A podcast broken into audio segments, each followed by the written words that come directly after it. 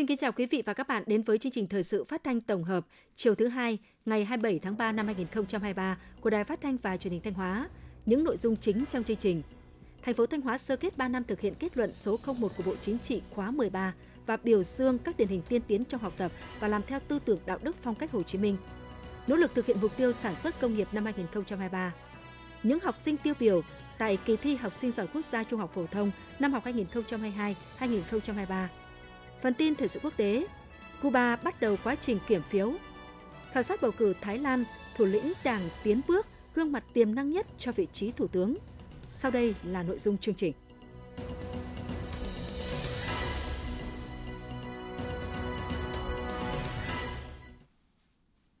Sáng 27 tháng 3, Thành ủy thành phố Thanh Hóa tổ chức hội nghị sơ kết 3 năm thực hiện kết luận số 01 của Bộ Chính trị khóa 13 và biểu dương các điển hình tiên tiến trong học tập và làm theo tư tưởng, đạo đức phong cách Hồ Chí Minh. Đồng chí Lê Anh Xuân, Ủy viên Ban Thường vụ Tỉnh ủy, Bí thư Thành ủy, Chủ tịch Hội đồng nhân dân thành phố Thanh Hóa dự và phát biểu chỉ đạo. Tin của phóng viên Mai Ngọc. Tại hội nghị, các đại biểu đã thảo luận làm rõ những kết quả đạt được sau 3 năm thực hiện kết luận số 01 của Bộ Chính trị khóa 13 về tiếp tục thực hiện chỉ thị số 05 của Bộ Chính trị khóa 12 về đẩy mạnh học tập và làm theo tư tưởng đạo đức phong cách Hồ Chí Minh trên địa bàn thành phố Thanh Hóa. Các ý kiến thảo luận cũng chia sẻ nhiều cách làm hay sáng tạo của mỗi địa phương, cơ quan đơn vị, đồng thời phân tích nguyên nhân của những hạn chế còn tồn tại thời gian qua và đề xuất các giải pháp nhằm tạo sự chuyển biến rõ nét trong thực hiện kết luận số 01 thời gian tới. Nhân dịp này, thành phố Thanh Hóa đã khen thưởng 93 tập thể và cá nhân có thành tích xuất sắc trong học tập và làm theo tư tưởng đạo đức phong cách Hồ Chí Minh giai đoạn 2021-2023. Phát biểu tại hội nghị, đồng chí Bí thư Thành ủy thành phố Thanh Hóa Lê Anh Xuân chúc mừng các tập thể cá nhân tiêu biểu được khen thưởng trong học tập và làm theo tư tưởng đạo đức phong cách Hồ Chí Minh. Đồng chí cũng nhấn mạnh yêu cầu trong thời gian tới, thành phố Thanh Hóa cần tiếp tục quán triệt, triển khai nghiêm túc kết luận số 01 của Bộ Chính trị gắn với việc xây dựng và triển khai kế hoạch tổ chức thực hiện nhiệm vụ hàng năm. Các phường xã xây dựng kế hoạch cụ thể có trọng tâm trọng điểm để đẩy mạnh học tập, làm theo tư tưởng đạo đức phong cách Hồ Chí Minh gắn với giải quyết những vấn đề bức xúc nổi cộm tại địa phương mình phát huy vai trò tiền phong gương mẫu, vai trò nêu gương của cán bộ đảng viên, nhất là người đứng đầu cơ quan đơn vị trong thực hiện chỉ thị 01 đẩy mạnh công tác thông tin tuyên truyền để cho mỗi cán bộ đảng viên nhân dân tự giác học tập và làm theo tư tưởng đạo đức phong cách Hồ Chí Minh, từ đó dấy lên phong trào thi đua, hiện thực hóa khát vọng xây dựng thành phố Thanh Hóa trở thành đô thị thông minh, văn minh, hiện đại. Sáng 27 tháng 3, huyện ủy Thiệu Hóa tổ chức hội nghị ra mắt và tập huấn xây dựng mô hình chính quyền thân thiện vì nhân dân phục vụ tại thị trấn Thiệu Hóa. Đây là địa phương đầu tiên được huyện Thiệu Hóa lựa chọn xây dựng mô hình điểm để triển khai ra toàn huyện. Tại hội nghị, lãnh đạo thị trấn Thiệu Hóa đã công bố quyết định thành lập ban điều hành gồm 25 thành viên và thông qua quy chế hoạt động của ban điều hành thực hiện mô hình. Theo đó, nội dung thực hiện mô hình tập trung vào tuyên truyền, triển khai thực hiện các văn bản của Trung ương của tỉnh và huyện Thiệu Hóa về công tác dân vận, và thực hiện quy chế dân chủ ở cơ sở, đồng thời hướng dẫn, chỉ đạo tổ chức thực hiện các nội dung công tác chính quyền thân thiện vì nhân dân phục vụ trên các lĩnh vực kinh tế, văn hóa xã hội, quốc phòng an ninh, góp phần thực hiện thắng lợi nghị quyết Đại hội Đảng các cấp nhiệm kỳ 2020-2025. Sau khi ban điều hành mô hình chính quyền thân thiện vì nhân dân phục vụ năm 2023, thị trấn Thiệu Hóa ra mắt nhận nhiệm vụ và ký kết chương trình phối hợp giữa khối dân vận đảng ủy với Ủy ban Nhân dân, Mặt trận Tổ quốc, Quân sự và Công an thị trấn, lãnh đạo Ban dân vận tỉnh ủy đã triển khai nội dung tập huấn, xây dựng mô hình và bồi dưỡng nghiệp vụ công tác dân vận chính quyền cơ sở, gồm hai nội dung, quan điểm, chủ trương của Đảng, Nhà nước về công tác dân vận chính quyền, trách nhiệm của chính quyền cơ sở trong việc thực hiện công tác dân vận và hướng dẫn xây dựng mô hình. Liên đoàn Lao động tỉnh Thanh Hóa tổ chức hội nghị giao ban công tác phát triển đoàn viên và thành lập công đoàn cơ sở quý 1 năm 2021. Theo báo cáo tại hội nghị, tính đến ngày 21 tháng 3, toàn tỉnh có hơn 2.500 công đoàn cơ sở tổ chức thành công đại hội nhiệm kỳ 2023-2028, đạt tỷ lệ gần 70%. Trong quý 1 năm 2023, toàn tỉnh đã thành lập mới được 28 công đoàn cơ sở, đạt 18,6% kế hoạch và phát triển tăng thêm hơn 1.000 đoàn viên công đoàn – Thời gian tới, các cấp công đoàn trong tỉnh sẽ chủ động nắm bắt tình hình công nhân lao động và doanh nghiệp trên địa bàn quản lý để đề ra biện pháp tuyên truyền vận động, thuyết phục người sử dụng lao động, người lao động tham gia thành lập công đoàn cơ sở tại đơn vị doanh nghiệp, đổi mới phương thức vận động, tập hợp phát triển đoàn viên, đổi mới quy trình, thủ tục kết nạp đoàn viên và thành lập công đoàn cơ sở theo hướng linh hoạt chủ động kịp thời thiết thực, nâng cao chất lượng hoạt động của công đoàn các cấp để thu hút, tập hợp người lao động tham gia vào tổ chức công đoàn, đồng thời tiếp tục tập trung chỉ đạo tổ chức đại hội công đoàn các cấp, đảm bảo đúng thời gian tiến độ đề ra. Sáng ngày 27 tháng 3, Chi cục Thuế khu vực thành phố Thanh Hóa Đông Sơn đã tổ chức hội nghị tập huấn hướng dẫn quyết toán thuế năm 2022 và đối thoại với người nộp thuế quý 1 năm 2023. Tại hội nghị, các doanh nghiệp tổ chức cá nhân đang nộp thuế tại chi cục khu vực thành phố Thanh Hóa Đông Sơn đã được cán bộ ngành thuế phổ biến các chính sách thuế mới liên quan đến luật thuế giá trị gia tăng. Một số lưu ý khi kê khai, quyết toán thuế thu nhập doanh nghiệp, thu nhập cá nhân năm 2022, triển khai ứng dụng khai thuế điện tử trước bạ ô tô xe máy. Đại diện chi cục thuế khu vực thành phố Thanh Hóa Đông Sơn cũng đã giải đáp những vướng mắc của các doanh nghiệp tổ chức liên quan tới nội dung quyết toán thuế thu nhập doanh nghiệp, thuế thu nhập cá nhân, các quy định liên quan giảm trừ gia cảnh thuế thu nhập cá nhân, chi phí được trừ khi xác định thuế thu nhập doanh nghiệp năm 2022 và một số nội dung khác liên quan đến chính sách thuế, hóa đơn điện tử, nghiệp vụ kế toán. Thưa quý vị và các bạn, mặc dù phải đối mặt với rất nhiều khó khăn thách thức do bất ổn chính trị thế giới, lạm phát kinh tế và giá cả nguyên vật liệu đầu vào tăng cao, tuy nhiên, quý 1 năm 2023, hoạt động sản xuất công nghiệp trên địa bàn tỉnh Thanh Hóa vẫn duy trì đà tăng trưởng khá so với cùng kỳ năm trước. Từ đầu năm đến nay, các doanh nghiệp sản xuất công nghiệp trên địa bàn tỉnh đã chủ động thích ứng linh hoạt và tập trung nguồn lực, đẩy mạnh sản xuất kinh doanh, tiếp tục phục hồi và tăng trưởng. Bài viết của phóng viên Thanh Thảo. Hoạt động sản xuất trong lĩnh vực chế biến thủy sản từ đầu năm đến nay, công ty cổ phần xuất nhập khẩu thủy sản Thanh Hóa gặp rất nhiều khó khăn do giá nguyên liệu đầu vào liên tục tăng cao, kéo theo chi phí sản xuất tăng, trong khi nhu cầu tiêu thụ của nhiều khách hàng truyền thống bị sụt giảm. Với kế hoạch sản xuất khoảng 14.000 tấn sản phẩm trong năm 2023, ngay từ đầu năm, công ty đã tập trung phát triển vùng nguyên liệu nhằm chủ động đầu vào để ổn định sản xuất. Bên cạnh việc duy trì các khách hàng truyền thống ở hơn 20 nước khu vực châu Âu, công ty cũng đã tập trung tìm kiếm cơ hội khai thác một số thị trường mới như Hàn Quốc, Nhật Bản, các quốc gia Hồi giáo. Ông Lê Quý Việt, Chủ tịch Hội đồng Quản trị Công ty Cổ phần xuất nhập khẩu thủy sản Thanh Hóa cho biết. Tín hiệu doanh số của ờ, quý 1 tăng trưởng hơn 10%. Hiện nay công ty đã hình thành cái hệ sinh thái của sản phẩm từ quân giống, nuôi trồng, chế biến và xuất khẩu. Thứ hai, công ty cũng đã tái cấu trúc lại doanh nghiệp để tiết giảm các chi phí sản xuất. Ngay từ đầu năm, các doanh nghiệp sản xuất công nghiệp trên địa bàn tỉnh đã dự báo tình hình sản xuất sẽ gặp nhiều khó khăn. Từ đó, chủ động triển khai các giải pháp phù hợp với điều kiện cụ thể của doanh nghiệp để khắc phục khó khăn, nỗ lực duy trì ổn định và phát triển sản xuất kinh doanh.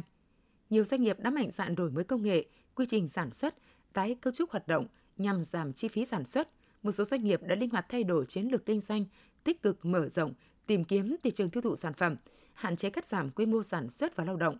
Nhờ vậy, quý 1 năm 2023, chỉ số sản xuất toàn ngành công nghiệp trên địa bàn tỉnh Thanh Hóa vẫn đạt mức tăng trưởng 4,55%. Hầu hết các sản phẩm công nghiệp chủ yếu tiếp tục duy trì sản xuất ổn định và tăng khá so với cùng kỳ, như các sản phẩm sau lọc dầu, dầu thực vật, thức ăn gia súc, bia, thuốc lá, quần áo, giày thể thao, giấy, bìa, bao bì. Nhiều nhóm sản phẩm như thép, xi măng, điện thương phẩm có dấu hiệu phục hồi tích cực, tạo động lực để các doanh nghiệp tiếp tục đẩy mạnh sản xuất, phấn đấu hoàn thành các chỉ tiêu nhiệm vụ năm 2023. Ông Lê Tiến Dũng, Phó Tổng Giám đốc Công ty trách nhiệm hữu hạn Long Sơn tỉnh Thanh Hóa nói. Công ty xi măng Long Sơn thì ờ, đã đưa ra các giải pháp để tiết kiệm ờ, chi phí sản xuất, ờ, rồi đưa ra các cái chương trình marketing, đưa ra các, các cái việc mà tìm các cái, cái phương án để xuất khẩu các đối tác mới để ổn định sản xuất và đến nay thì tình hình sản xuất thì mặc dù rất khó khăn thì Long Sơn cũng đã từng bước để hoạt động để phun bốn dây chuyển của mình. Ông Lê Đức Trung, quản lý sản xuất công ty trách nhiệm hữu hạn Misa Nghi Sơn tỉnh Thanh Hóa cho biết. Mặc dù là đang rất là khó khăn nhưng mà quý 1 à, năm nay à, của công ty thì là đã tăng trưởng so với cùng kỳ năm ngoái là từ 15 đến 20%. Ờ, trong năm 2023 chúng tôi đặt mục tiêu là đẩy sản lượng lên 131.000 tấn trên năm. Chúng tôi thì đã có đủ đơn hàng để sản xuất à, hết quý 2 của năm 2023 để đảm bảo sản xuất cho công ty trong năm 2023 thì công ty đã đẩy mạnh Ờ, tìm kiếm thị trường để nguồn cung cấp nguyên liệu đầu vào cũng như là ờ, đầu ra của công ty. Cùng với sự nỗ lực của các doanh nghiệp, ngành công thương Thanh Hóa cũng đang phối hợp với chính quyền các địa phương tiếp tục giả soát, đánh giá khả năng sản xuất của từng nhóm khách hàng, từng doanh nghiệp để kịp thời tham mưu tháo gỡ khó khăn, hỗ trợ các đơn vị tăng trưởng sản xuất ở mức cao nhất, đẩy nhanh tiến độ đầu tư hạ tầng các cụm công nghiệp, tạo điều kiện thu hút đầu tư, mở rộng phát triển sản xuất công nghiệp, tiểu tụ công nghiệp, đồng thời tăng cường các chương trình xúc tiến thương mại, hỗ trợ doanh nghiệp kết nối, tìm kiếm thị trường. Theo ngành công thương, dự báo trong quý 2, hoạt động sản xuất công nghiệp tại Thanh Hóa sẽ tiếp tục tăng trưởng, tạo thuận lợi để toàn tỉnh thực hiện tốt mục tiêu tăng trưởng giá trị công nghiệp năm 2023 đạt 15,3% trở lên. Thưa quý vị và các bạn, trên cơ sở kế thừa điều chỉnh cấu trúc hình thành thành phố Thanh Hóa, định hướng phát triển vùng liên kết gồm thành phố Thanh Hóa, thành phố Sầm Sơn, huyện Hoàng Hóa, huyện Quảng Sương, huyện Đông Sơn, quy hoạch chung đô thị Thanh Hóa, tỉnh Thanh Hóa đến năm 2040 vạch định rõ, thành phố Thanh Hóa sẽ phát triển theo mô hình vành đai mở, kết hợp mạng lưới mềm nhằm tận dụng tối đa lợi thế sẵn có về địa hình, cảnh quan tự nhiên. Đây được xem là mô hình phát triển mang tầm nhìn xa, có tính khả thi cao và đảm bảo hài hòa các yếu tố kinh tế, văn hóa xã hội, lấy con người làm trung tâm, lấy tiềm năng là động lực phát triển. Bài viết của phóng viên Tuyết Hạnh. Với dự báo dân số 500.000 dân, quy hoạch thành phố Thanh Hóa thời kỳ trước đã xác định mô hình phát triển đến năm 2025 của thành phố là mô hình vành đai xuyên tâm, lấy khu vực đô thị Hạc Thành là vùng lõi, trục đại lộ Lê Lợi là trục chính, xây dựng hệ thống đường vành đai nhằm giải quyết các vấn đề của đô thị hóa. Tuy nhiên, với tốc độ tăng trưởng kinh tế liên tục tăng mạnh, xuất hiện nhiều yếu tố tác động như gia tăng dân số, chủ trương sắp xếp đơn vị hành chính. Mô hình đơn tâm lan tỏa của thành phố Thanh Hóa không còn phù hợp. Quy hoạch chung đô thị Thanh Hóa, tỉnh Thanh Hóa đến năm 2040 mở rộng không gian quy hoạch bao gồm thành phố Thanh Hóa hiện tại và toàn bộ huyện Đông Sơn hình thành mô hình vành đai mở kết hợp mạng lưới mềm với cấu trúc đô thị ba trục phát triển, 6 trung tâm và một hành lang sinh thái tự nhiên. Ông Phan Lê Quang, Phó Giám đốc phụ trách Sở Xây dựng Thanh Hóa cho biết. Trong cái quy hoạch lần này thì chúng ta xác định rõ các cái trục phát triển. Để trên các cái trục đấy thì sẽ tổ chức các cái công trình, các cái chức năng chính của đô thị. Ví dụ như là cái trục truyền thống là cái trục trước đây của thành phố Thanh Hóa là cái trục gắn với lại cái quốc lộ 1A. Thì ở đây là cái trục chúng tôi gọi là cái trục hiện hữu. Cái trục thứ hai là cái trục mà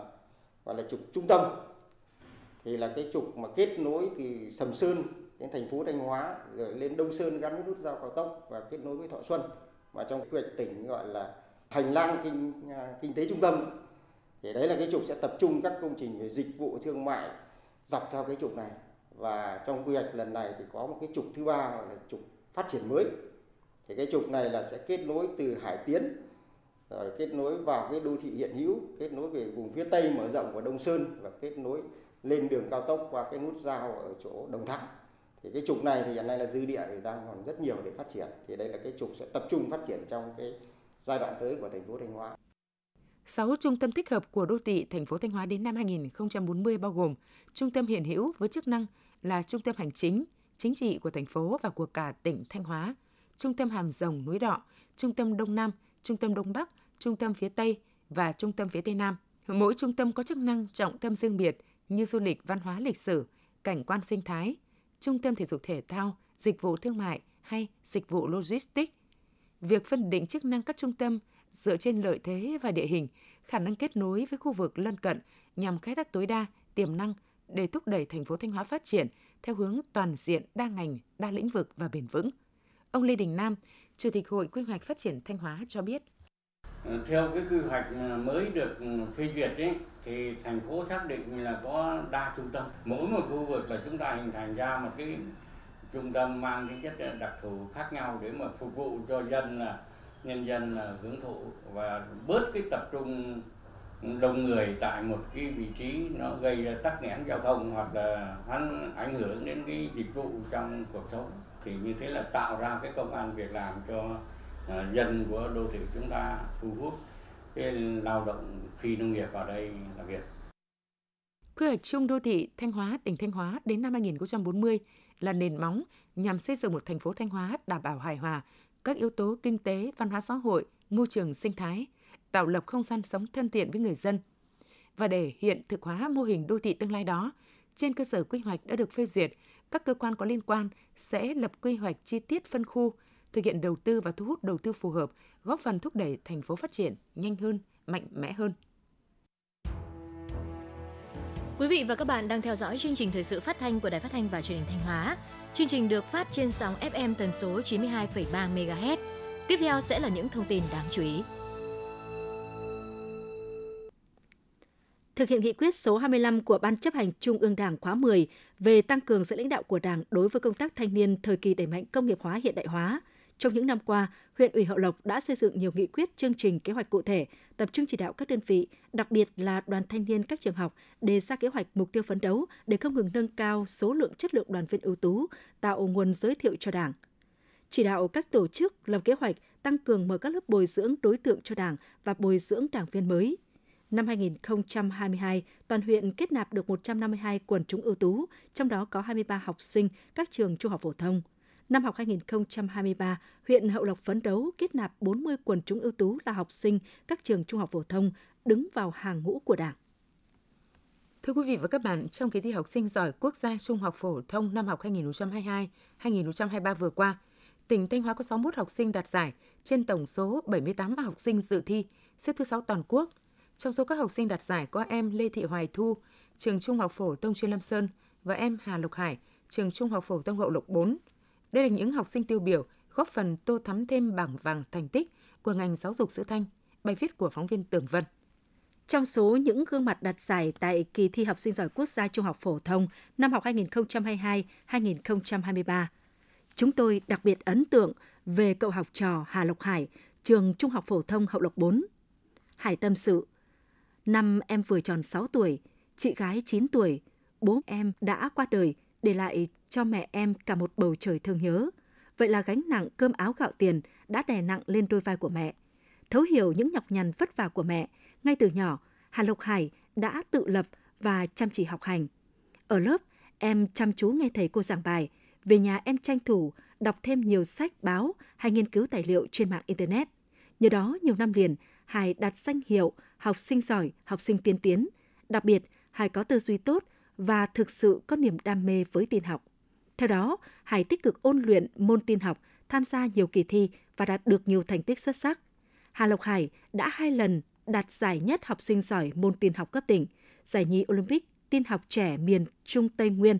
giải nhì Olympic tin học trẻ toàn quốc và mới đây nhất, Hà Lộc Hải đã vinh dự giành giải khuyến khích môn tin học tại kỳ thi học sinh giỏi quốc gia trung học phổ thông năm học 2022-2023.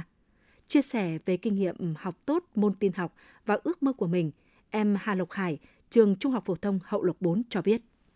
Để học tốt môn tin học thì chúng ta phải có sự đam mê. Ngoài ra chúng ta cần phải có tính tự học và tìm tòi khám phá đối với môn tin. Ước mơ lớn nhất của em là làm lập trình viên để chế tạo ra một con robot mang trí tuệ nhân tạo để thay đổi cuộc sống con người hiện nay. Nhận xét về cậu học trò giàu nghị lực của mình, thầy Nguyễn Văn Ninh, trường Trung học phổ thông Hậu Lộc 4, huyện Hậu Lộc, Thanh Hóa đã không giấu khỏi niềm vui và hạnh phúc. Tôi là người trực tiếp ờ, giảng dạy em Hà Lộc Hải 3 năm liền thì ngay vào đầu năm lớp 10 thì tôi thấy em Hải có một cái niềm đam mê và yêu thích cái môn tin học qua quá trình ờ, bồi dưỡng em Hải đã rất là cố gắng vượt qua nhiều cái khó khăn thử thách và đạt được những cái kết quả rất là tốt đem về cái niềm vinh quang cho mái trường trung học phổ thông 4 nói riêng và huyện Hậu Lộc nói chung. Nếu như Hà Lộc Hải là cậu học trò giàu nghị lực, thì Lê Thị Hoài Thu, lớp 12A2, trường Trung học phổ thông chuyên Lam Sơn Thanh Hóa, lại là một người năng động và thông minh. Ngay từ năm lớp 11, Hoài Thu đã đạt giải 3 học sinh giỏi quốc gia môn tiếng Anh. Năm học này, Hoài Thu tiếp tục tô thắm thêm bảng vàng thành tích của trường Trung học phổ thông chuyên Lam Sơn khi được giải nhì quốc gia môn tiếng Anh – Hoài Thu cũng là một trong những học sinh tiêu biểu khối trung học phổ thông của tỉnh Thanh Hóa khi sở hữu IELTS 8.5. Một tin vui vừa đến khi Hoài Thu nhận được học bổng toàn phần của trường đại học Trung Văn Hồng Kông. Chia sẻ về kinh nghiệm môn học tiếng Anh, Lê Hoài Thu cho biết. Đối với em thì việc học tiếng Anh cũng giống như bản chất nó là một việc học ngôn ngữ. Và khi mà bạn càng dùng sử dụng nó nhiều trong ngôn ngữ hàng ngày và khi mà bạn càng đắm chìm vào trong không khí của ngôn ngữ đó thì cái ngôn ngữ của bạn, khả năng của bạn sẽ càng cải thiện. Và bản thân em thì em sẽ thường xem các ờ, video bằng tiếng Anh, ờ, nghe podcast hay là những bài tin tức nghe bản tin và đọc báo bằng tiếng Anh khá là nhiều. Và việc học ờ, một cách tự nhiên đó thì không chỉ giúp em kiểu trau dồi cái việc sử dụng tiếng Anh một cách tự nhiên mà còn không bị uh, quá là ngợp khi mà ôn luyện kỳ thi học sinh quốc gia. Có thể khẳng định em Hà Lộc Hải, trường Trung học phổ thông Hậu Lộc 4 và em Lê Thị Hoài Thu, trường Trung học phổ thông chuyên Lam Sơn chính là một trong những gương mặt đạt giải trong kỳ thi học sinh giỏi quốc gia Trung học phổ thông năm học 2022-2023 vừa qua. Đây chính là những điển hình đã góp phần làm dày thêm bảng thành tích của ngành giáo dục xứ Thanh. Tháng thanh niên năm 2023 với chủ đề Tuổi trẻ tiên phong chuyển đổi số, tỉnh đoàn đã tổ chức chuỗi các hoạt động với nhiều nội dung ý nghĩa thiết thực như giao quân cấp tỉnh, ngày hoạt động cao điểm tình nguyện hỗ trợ người dân thực hiện dịch vụ công trực tuyến năm 2023. Tại các địa phương khác như huyện Thọ Xuân, các cơ sở đoàn trên địa bàn toàn huyện đã đồng loạt gia quân hỗ trợ người dân thực hiện dịch vụ công trực tuyến và cài đặt mã định danh điện tử. Tại huyện Quảng Sương, huyện đoàn đã triển khai và ra mắt hai công trình thanh niên gồm công trình chuyển đổi số trong dịch vụ hành chính công, đặt mã QR để đăng nhập và hướng dẫn người dân đăng ký tài khoản, nộp hồ sơ trên cổng dịch vụ công tỉnh tại công sở thị trấn Tân Phong. Với công trình chuyển đổi số trong hỗ trợ thanh niên thanh toán điện tử đã trao tặng 12 biển QR code, tuyên truyền và hướng dẫn thanh toán không dùng tiền mặt, sử dụng các nền tảng thanh toán điện tử cho các tiểu thương, hộ kinh doanh tại thị trấn. Đến thời điểm hiện tại, nhìn chung, chuyển đổi số bước đầu đã ảnh hưởng và lan tỏa sâu rộng đến đoàn viên thanh niên trong công tác đoàn, hội lẫn trong đời sống sinh hoạt, nhất là đã giúp cho công đoàn, hội ngày càng sáng tạo phong phú và thu hút hơn. Huyện Thọ Xuân phát triển khá mạnh diện tích ăn quả, trong đó có nhiều cây trồng chủ lực như bưởi, cam quýt với tổng diện tích trên 360 ha. Hiện nay phần lớn vùng trồng cây ăn quả của huyện Thọ Xuân đã được nông dân tự áp dụng theo hướng hữu cơ. Qua kết quả kiểm tra chất lượng nông sản cho thấy, nhiều loại quả trên địa bàn huyện đảm bảo chất lượng, không có dư lượng bảo vệ thực vật, đảm bảo sức khỏe cho người sử dụng. Có thể nói, đây vừa là niềm vui mà cũng là tín hiệu đáng mừng cho sự thay đổi tích cực trong việc phát triển sản xuất nông nghiệp sạch. Thời gian tới, huyện Thọ Xuân sẽ tiếp tục hỗ trợ nông dân phát triển sản xuất nông nghiệp theo hướng hữu cơ và hỗ trợ nông dân trong việc tạo thương hiệu riêng cho từng loại nông sản với chất lượng ngon sạch, góp phần bảo vệ sức khỏe cho người trồng cũng như người sử dụng. Thưa quý vị và các bạn, nhiều năm qua, ngành nông nghiệp Thanh Hóa đã tranh thủ các chương trình, dự án của tỉnh và trung ương, kêu gọi các doanh nghiệp triển khai một số mô hình nghiên cứu và trồng dược liệu dưới tán rừng. Nhiều mô hình đã được thực hiện thành công, góp phần bảo vệ bền vững đa dạng sinh học rừng, mở ra hướng phát triển sinh kế mới cho người dân miền núi. Bài viết của phóng viên Mai Ngọc. Lan kim tuyến là loại dược liệu quý có tác dụng kháng viêm, phòng ngừa và điều trị ung thư. Đây là loại dược liệu tự nhiên thuộc nhóm 1B, cần được bảo vệ nghiêm ngặt. Với mục tiêu bảo tồn và phát triển cây dược liệu gắn với phát triển du lịch, năm 2022, công ty cổ phần Sông Mã phối hợp với Ban Quản lý rừng phòng hộ Lang Chánh nghiên cứu và trồng thử nghiệm 1,2 vạn cây giống lan kim tuyến dưới tán rừng tự nhiên ở độ cao trên 1.000 m tại xã Trí Nang. Đến nay, cây sinh trưởng tốt, tỷ lệ sống đạt cao. Dự kiến trong 3 năm tới có thể thu hoạch với giá bán dao động từ 2 đến 3 triệu đồng một kg tươi và từ 20 đến 30 triệu đồng một kg khô. Anh Lê Thành Công, phụ trách phòng kế hoạch kỹ thuật, quản lý bảo vệ rừng, Ban Quản lý rừng phòng hộ Lăng Chánh chia sẻ. Để thực hiện cái mô hình đấy thì ban cùng với nhà đầu tư đã tiến hành khảo sát các cái điều kiện về tự nhiên, lập địa, khí hậu của khu vực so sánh với các tài liệu và các cái khu vực đã có sự phát triển tự nhiên của cây lan kim tuyến. Bước đầu đánh giá thì cây lan kim tuyến ở đây thì khá phù hợp và tương thích với điều kiện tự nhiên. Hiện tại thì tỷ lệ cây sống đạt 8-90%, cây sinh trưởng phát triển tốt. Ông Hoàng Kim Trung, Phó Tổng Giám đốc Công ty Cổ phần Sông Mã cho biết. Công ty sẽ thực hiện à, trồng các loại dược liệu quý hiếm, ví dụ như sâm ngọc linh, lan kim tuyến và một số các loại sâm bản địa. Thế thì để hướng đến là à, xuất khẩu sang các thị trường. Như thế thì à, tạo vừa tạo công an việc làm và vừa có thể là khai thác cái tiềm năng tối đa cho cái cái cái khu vực rừng những khu vực Lang Chánh. Thanh Hóa hiện có trên 641.000 ha đất có rừng, trong đó có 393.000 ha rừng tự nhiên với 529 loài dược liệu bản địa. Trong 5 năm qua, khu vực miền núi Thanh Hóa đã xây dựng được 16 mô hình dược liệu dưới tán rừng tự nhiên và rừng trồng, trong đó tập trung vào các loại dược liệu bản địa có giá trị kinh tế cao như lan kim tuyến, ba kích, sa nhân, bảy lá một hoa, khôi tía, Nhìn chung, các loại dược liệu dưới tán rừng đều sinh trưởng tốt, cho năng suất và chất lượng tương đương với sản phẩm thu hái từ tự nhiên. Tuy vậy, có một thực tế là phần lớn các mô hình đang thử nghiệm quy mô nhỏ phân tán, sản phẩm làm ra mới, tự cung tự cấp tại chỗ, chưa có sự liên kết theo chuỗi giá trị và chưa bán ra thị trường. Một số mô hình sau khi kết thúc nguồn hỗ trợ từ các chương trình dự án của nhà nước thì không duy trì và phát huy được do chủ thể là hộ đồng bào dân tộc, thiếu vốn và kinh nghiệm sản xuất. Ông Lê Đức Thuận, Phó Giám đốc Sở Nông nghiệp và Phát triển Nông thôn Thanh Hóa cho biết. Phải thực hiện à, một số cái chính sách à, như chính sách về thuê môi trường rừng, à, ở rừng sản xuất, rừng phòng hộ để làm sao để kết nối được với doanh nghiệp để tạo ra phát triển những cái cái loài dược liệu này. Cái tiềm năng rất lớn. Hiện nay là có những cái loại dừa là loại dược liệu là không thể trồng được ở như ngoài mà đất trống mà chỉ có trồng được trong rừng tự nhiên. Do vậy là à, cái tiềm năng mà trong cái rừng tự nhiên dưới tán rừng mà hiện nay thì bộ nông nghiệp rồi chính phủ rất là quan tâm đến kinh tế dưới tán rừng do vậy thì phải kết nối được các doanh nghiệp à, để làm sao để cùng với à, các ban quản lý các chủ rừng mà có rừng tự nhiên à, để mà xây dựng rồi à, sản xuất rồi à, trồng chế biến các loại dược liệu thành những cái chuỗi à, phát triển dược liệu à, để phát triển kinh tế xã hội cho địa phương.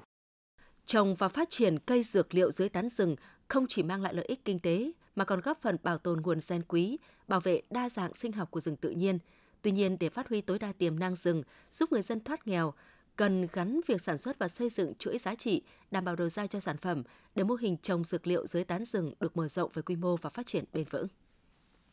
Thưa quý vị và các bạn, trước tình trạng ở một số địa phương vẫn yêu cầu người dân xuất trình các loại giấy tờ chứng minh thông tin về cư trú, Thủ tướng Chính phủ đã có công điện chấn chỉnh việc thực hiện các quy định liên quan đến bỏ sổ hộ khẩu, sổ tạm trú giấy. Hiện nay, các đơn vị địa phương của tỉnh Thanh Hóa đang tập trung giải quyết thủ tục hành chính với phương châm nhanh chóng chính xác và tuyệt đối không gây khó khăn phiền hà cho công dân. Phóng viên Hồng Tư phản ánh.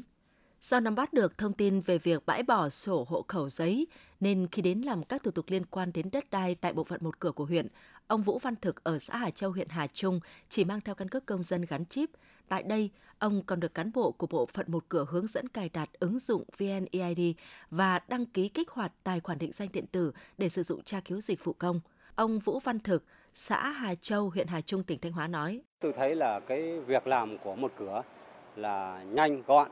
và hơn nữa là bây giờ các cái thủ tục cũng không rườm rà. Trước đây còn phải thu hộ khẩu nhưng bây giờ không có thu hộ khẩu nữa. Hiện nay, bộ phận một cửa, tất cả các cấp trên địa bàn tỉnh đều đã quán triệt đến cán bộ tiếp dân là phải sử dụng các phương pháp khai thác thông tin về cư trú của công dân khi tiếp nhận giải quyết thủ tục hành chính dịch vụ công và các giao dịch khác, tuyệt đối không yêu cầu người dân xuất trình giấy xác nhận thông tin về cư trú khi đã thực hiện kết nối cổng dịch vụ công tỉnh, hệ thống thông tin một cửa cấp tỉnh với cơ sở dữ liệu quốc gia về dân cư. Đồng thời, các cấp chính quyền cũng tuyên truyền đến người dân niêm yết tài liệu, thông báo công khai tại bộ phận tiếp nhận giải quyết thủ tục hành chính để người dân biết việc không yêu cầu cung cấp giấy tờ xác nhận thông tin về cư trú khi thực hiện thủ tục hành chính, dịch vụ công, bố trí cán bộ hướng dẫn người dân cài đặt ứng dụng VNEID và đăng ký kích hoạt tài khoản định danh điện tử mức độ 1 để sử dụng tra cứu dịch vụ công. Bà Nguyễn Thị Kim Trung, Phó Tránh Văn phòng Ủy ban dân huyện Hà Trung, tỉnh Thanh Hóa cho biết. Trong quá trình giải quyết thì cũng có rất nhiều cái khó khăn. Đấy là à, một số công dân thì